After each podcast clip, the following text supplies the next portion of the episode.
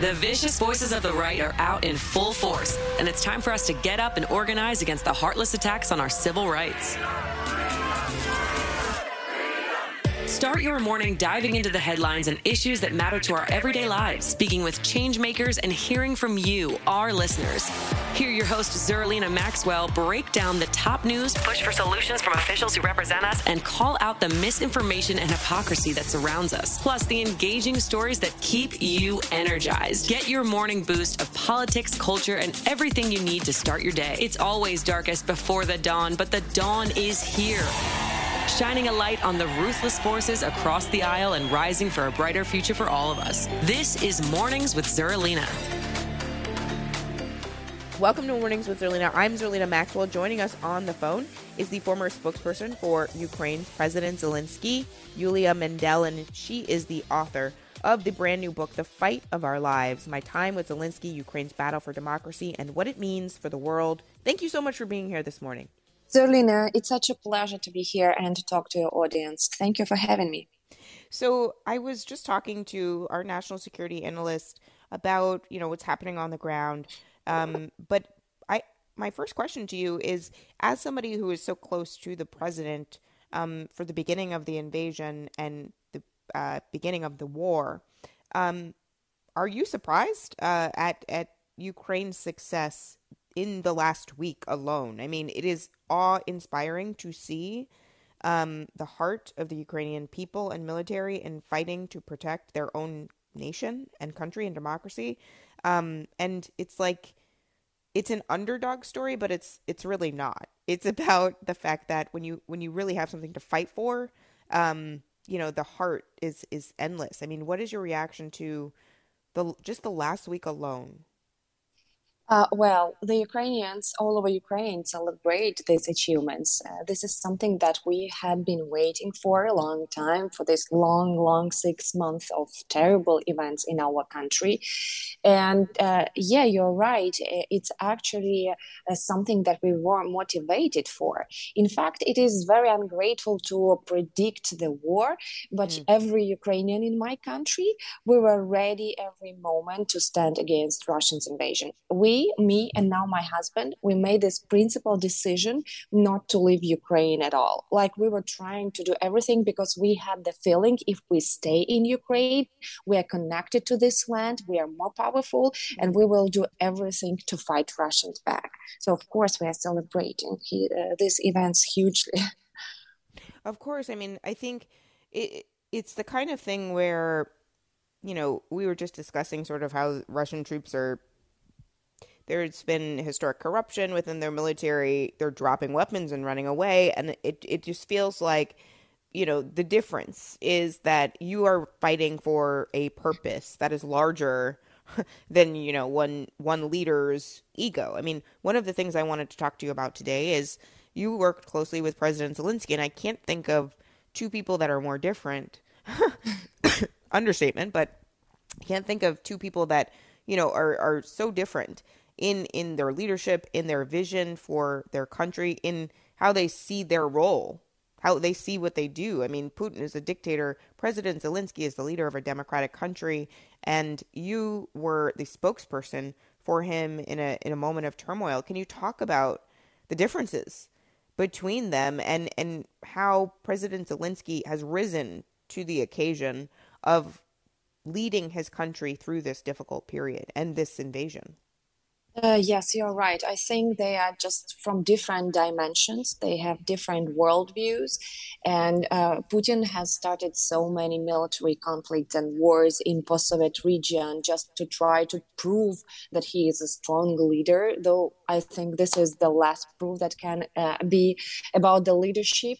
Uh, Zelensky uh, started his presidency on trying to achieve peace in Donbass that Putin had invaded back in 2014 2014. And he really devoted himself to this. Like he was traveling to Donbass zone where the military actions uh, had been held like for many, many times, more than to any other region in Ukraine. And he was never afraid to go to the front lines, even if there was any shelling, to, to handshake people uh, with soldiers and, you know, to stay with them if there is shelling, to show them that the leader is with them. And that was something that mattered to every Ukrainian and to those soldiers who were fighting for, for uh, Ukraine against Russia back then. Um, they had only one meeting and during that meeting i saw that putin he was outdated he had uh, outdated behavior, out, outdated ideas. The way he spoke, it was all outdated. And I understood at that moment that Putin was the past. Of course, nobody knew that he was preparing, you know, maybe had in his mind the preparations to invade Ukraine. Zelensky, instead, was the one very diplomatic at the meeting and was very persistent uh, on his ideas to uh, lead to some achievements uh, in Donbass us at that moment. It was actually the meeting for uh, peace negotiations where France, Germany, Ukraine, and Russia were talking about achieving peace. It was in Paris uh, back in December 2019, and that was the only meeting. After that negotiations, Putin never agreed for another uh, meeting. And let me explain why. Because everybody considers that if he is such a strong person, a dictator, uh, people think that he is good in negotiations but in fact it's wrong. For the last 23 years he never negotiated anything. He just orders and expects that mm-hmm. people without any contradictory will will follow these orders will do what he wants. So during negotiations he really didn't feel himself comfortable. He was asking his advisors for the information. He was putting his eyes down you know. He was feeling unfo- uncomfortable even sitting in the chair.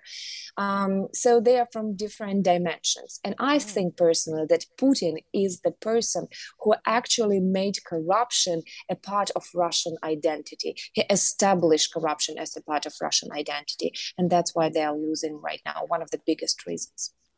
It's, it's so fascinating to have this conversation just after we talked to uh, Joe Cirincione because he said the same thing about uh, Putin as as as sort of giving you know laying out demands and then expecting people to do them as opposed to really being this you know savvy savvy strategist and, and negotiator as you said. He's not a negotiator. He's not negotiating. Um, one of the other things that i, I read um, that you said about the beginning of the war was that you didn't think it was going to happen. Can you take us back to that period before the invasion actually took place? Because you like so many other people in Ukraine, um, you know, you'd heard the news, you'd heard the headlines, but you really didn't think that Putin was going to invade. Um, and again, we were just talking about Brittney Griner. Like Putin knew he was going to invade, but Brittney Griner mm-hmm. didn't. Everybody's moving around as if you know there's not an invasion about to happen. But Russia knows this whole time. I mean, what was happening in that moment um, that made you think that it it may not happen, that that the invasion may not go forward? I think I'm in this case a representative of many Ukrainians and living now in Ukraine and talking to many of them. People still say they cannot believe it happened, though they went through all this active phase of war and the attempts of Russian to um, attack Kiev and uh, attacking, you know, different parts of the country, not only east and south. Um, I think my personality was divided because on one hand, my logics was saying just prepare to the war, and I had some uh, emergency luggage done, emergency bag as you want. Mm-hmm. And on the other hand, you know, you feel everyday life. It's like life of a civilized 21st century. You're, you know, having job, technologies around, like the world, you know, is fighting in any means for being more democratic. It's really hard to believe that someone comes in 21st century to your country and it's something that we see in horror movies mm-hmm. we see in the history about the worst things that were happening during the Second World War, during Holocaust, you know, or famine uh, at the beginning of 20th century, and that's exactly what he's doing. So he's like repeating the worst practices uh, the, of, of the beginning of the last century. So that's why being, you know, a person of 21st century, it's really even now hard to believe it's happening, but we are seeing that and we're experiencing that, and many of us lose their friends, people whom they know, and have their families under threat. Um, so yeah, this is the reality that Ukrainians live in right now. It's it's just really hard to hear, but also like I want to remind everybody that we were all living in a global pandemic also. so like, you know, that wasn't you are also living through this period that is a difficult period without a war happening um, for everybody on the planet. Um, and now you have to deal with a dictator um, committing war crimes, um, uh, which are being documented as we speak. When when you think about um, you know the thing that you are fighting um, as a country and as a people to protect. I mean, what is it about Ukraine before the invasion um, that makes Ukraine special? That that makes you love your country? And and in in what ways are you fighting every day? And the people who are fighting, even you know, you you work in in sort of the messaging piece, but I I always see that as something that's complementary to the fighting on the ground is the is the message that is coincides that fighting. You're fighting for something. Um, what are you, what do you see as that thing that you're fighting to protect? You know, I think uh, um, I'm very happy that my book, The Fight of Our Lives, is coming out right now. I think it's very timing because it's the time when people um, pay attention to my country. And in my book, I'm actually explaining um, this very difficult, very chaotic path to democracy. But I'm very proud these days that Ukraine has appeared, has turned into the biggest territory of freedom, the biggest mm-hmm. territory of democracy in post-Soviet region. Um, we had what to fight for. I will tell you that one person whom I know very closely and who is on occupied territory right now told me that when Russians arrived to her home, she told me, you know, uh, we never thought how much we achieved. And now it's clear that we achieved really a lot. Mm. It's very easy to compare. Right, because they're there to take it away, right? If you had not gained something, um, they would not be trying to take it away from you. Um, and it, it, wouldn't be they wouldn't see it as a threat to the to well, their yeah. the existence of you know, Putin Putin is very afraid of any democratic mm-hmm. uh, uh, way because he has developed such a strong autocracy where nobody is a threat to him personally and to his leadership. So of course he's very much afraid of any democracy. Though to achieve this democracy, we really had a lot of fights inside. Right. We gave such a fight to uh, corruption, and I'm not saying that we are perfect, but we were fighting it, and we had a really big fight against oligarchs uh, this that, that actually represent the system of monopoly where uh, you know uh, other people do not have opportunities but zelensky was the leader in fighting oligarchs. And i'm explaining this in, in the book a lot. Mm-hmm. Uh, but also i was fighting as a journalist. For instance um, as a journalist i had uh, these stories when my investigative show was shut down because of censorship and i was sued for the article about corruption and my channel was put on fire when when i was there. So you know i also experienced mm-hmm. a lot of fights but i'm still a journalist because i believe still you give a fight then you actually identify yourself. You have what to fight for. You have the values to fight for and that's what ukrainians are fighting today. Absolutely. One of the things i also was thinking about um, before this conversation is the ways in which president zelensky was able to communicate to all different countries in the world at the beginning of the invasion, um, obviously virtually. Um, and, and in some cases, I mean, reporters and, and some folks were able to travel to Ukraine um, to meet with him in person. But even at the beginning, I'm, I'm thinking back to a number of speeches where he was speaking to a different audience and he would tailor his message to the audience he was speaking to. Um, you know, if he was talking to the United States, you're you're talking about um, democracy and authoritarianism, and as you mentioned, autocracy, and um, it felt like each different speech was tailored. Um, can you speak to um, how that came about. I mean, you know how how the thinking um, happens behind the scenes um, to come up with a message during a moment of crisis um, that is so tailored to the specific audience in order to evoke support and, I mean, financial support, military support, all of the support um, in the moment that Ukraine need, needs it the most. Well, you want some secrets, right? But I don't Just know some uh, if yeah. that you can share. You don't have to tell me all, all any of the I, good am not ones. sure. I'm not sure. You know, this is a very secret way, but what I know from uh, President Zelensky behavior, first of all, he literally controls everything that he is going to say. Like he is the one to come up with the biggest ideas and the biggest metaphors that impress the world. He is the one to come.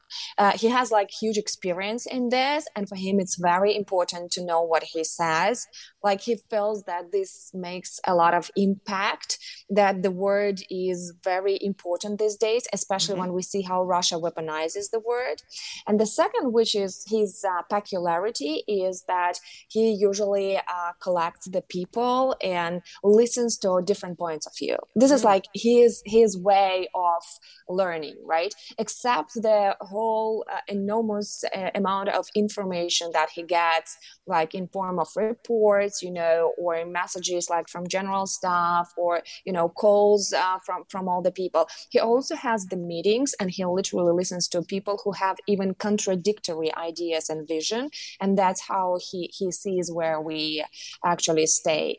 Um, yes it's very important for him to shape his message personally and that's why i think that all these speeches were so so impactful and so important for the world.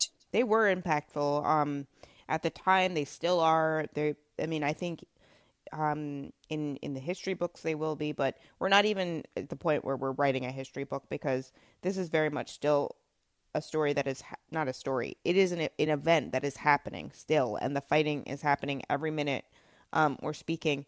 Is there anything that you as a member of the mainstream media here in the united states I think it's really important for me to think about the way that I'm doing my job as I'm talking about world events. Um, is there anything that you, when you watch coverage of the mainstream media, as we're talking about the war, is there something that you're yelling at your TV that you're like, I wish they would be saying this. I wish they would be covering it this way. That isn't ri- right, what they're saying. Um, when they're hyping up Putin as a master strategist, that seems to be overhyping it. I mean, are, are there things that are missing from the mainstream the mainstream media's coverage of the war in Ukraine? Um, you know, give us give us some tips. I have a pencil and I'm going to write them down. Look, I think that Ukrainians they don't feel being victims. We we never felt victimized. We are probably targets for Russia, but we are not victims. We are the fighters. And I know that many Ukrainians they are embarrassed by uh, the fact when the most prominent uh, media, despite of the fact of how good work they do, uh, they put Russia as the center of their idea. And like we met these things when people were forgetting that we are regaining the territories, but that we are taking the territories that Russia is holding. I mean, we are retaking the territories, right?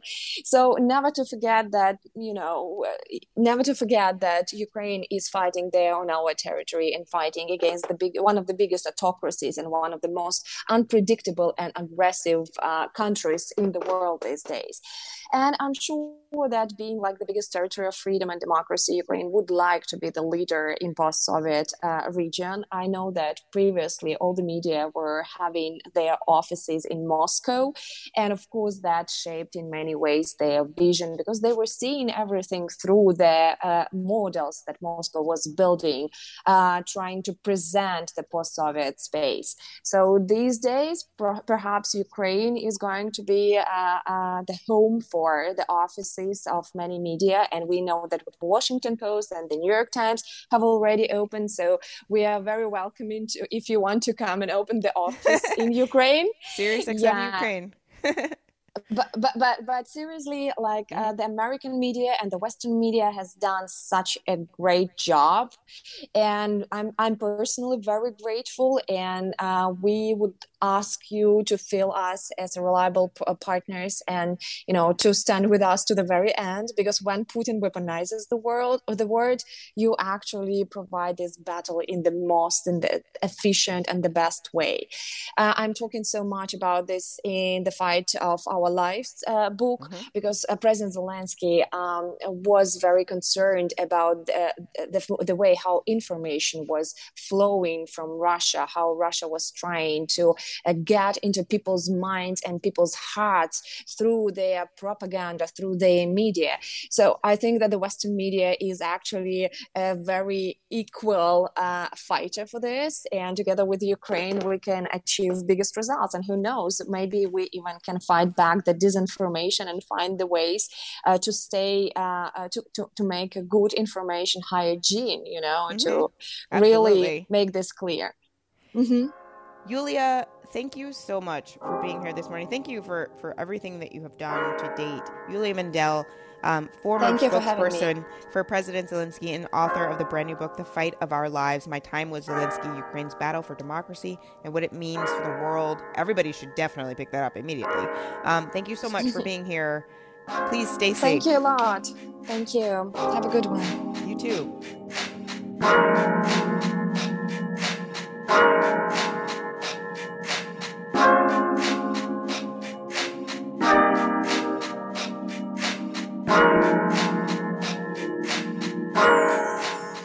Listening to Mornings with Zerlina. Check in for new episodes every weekday.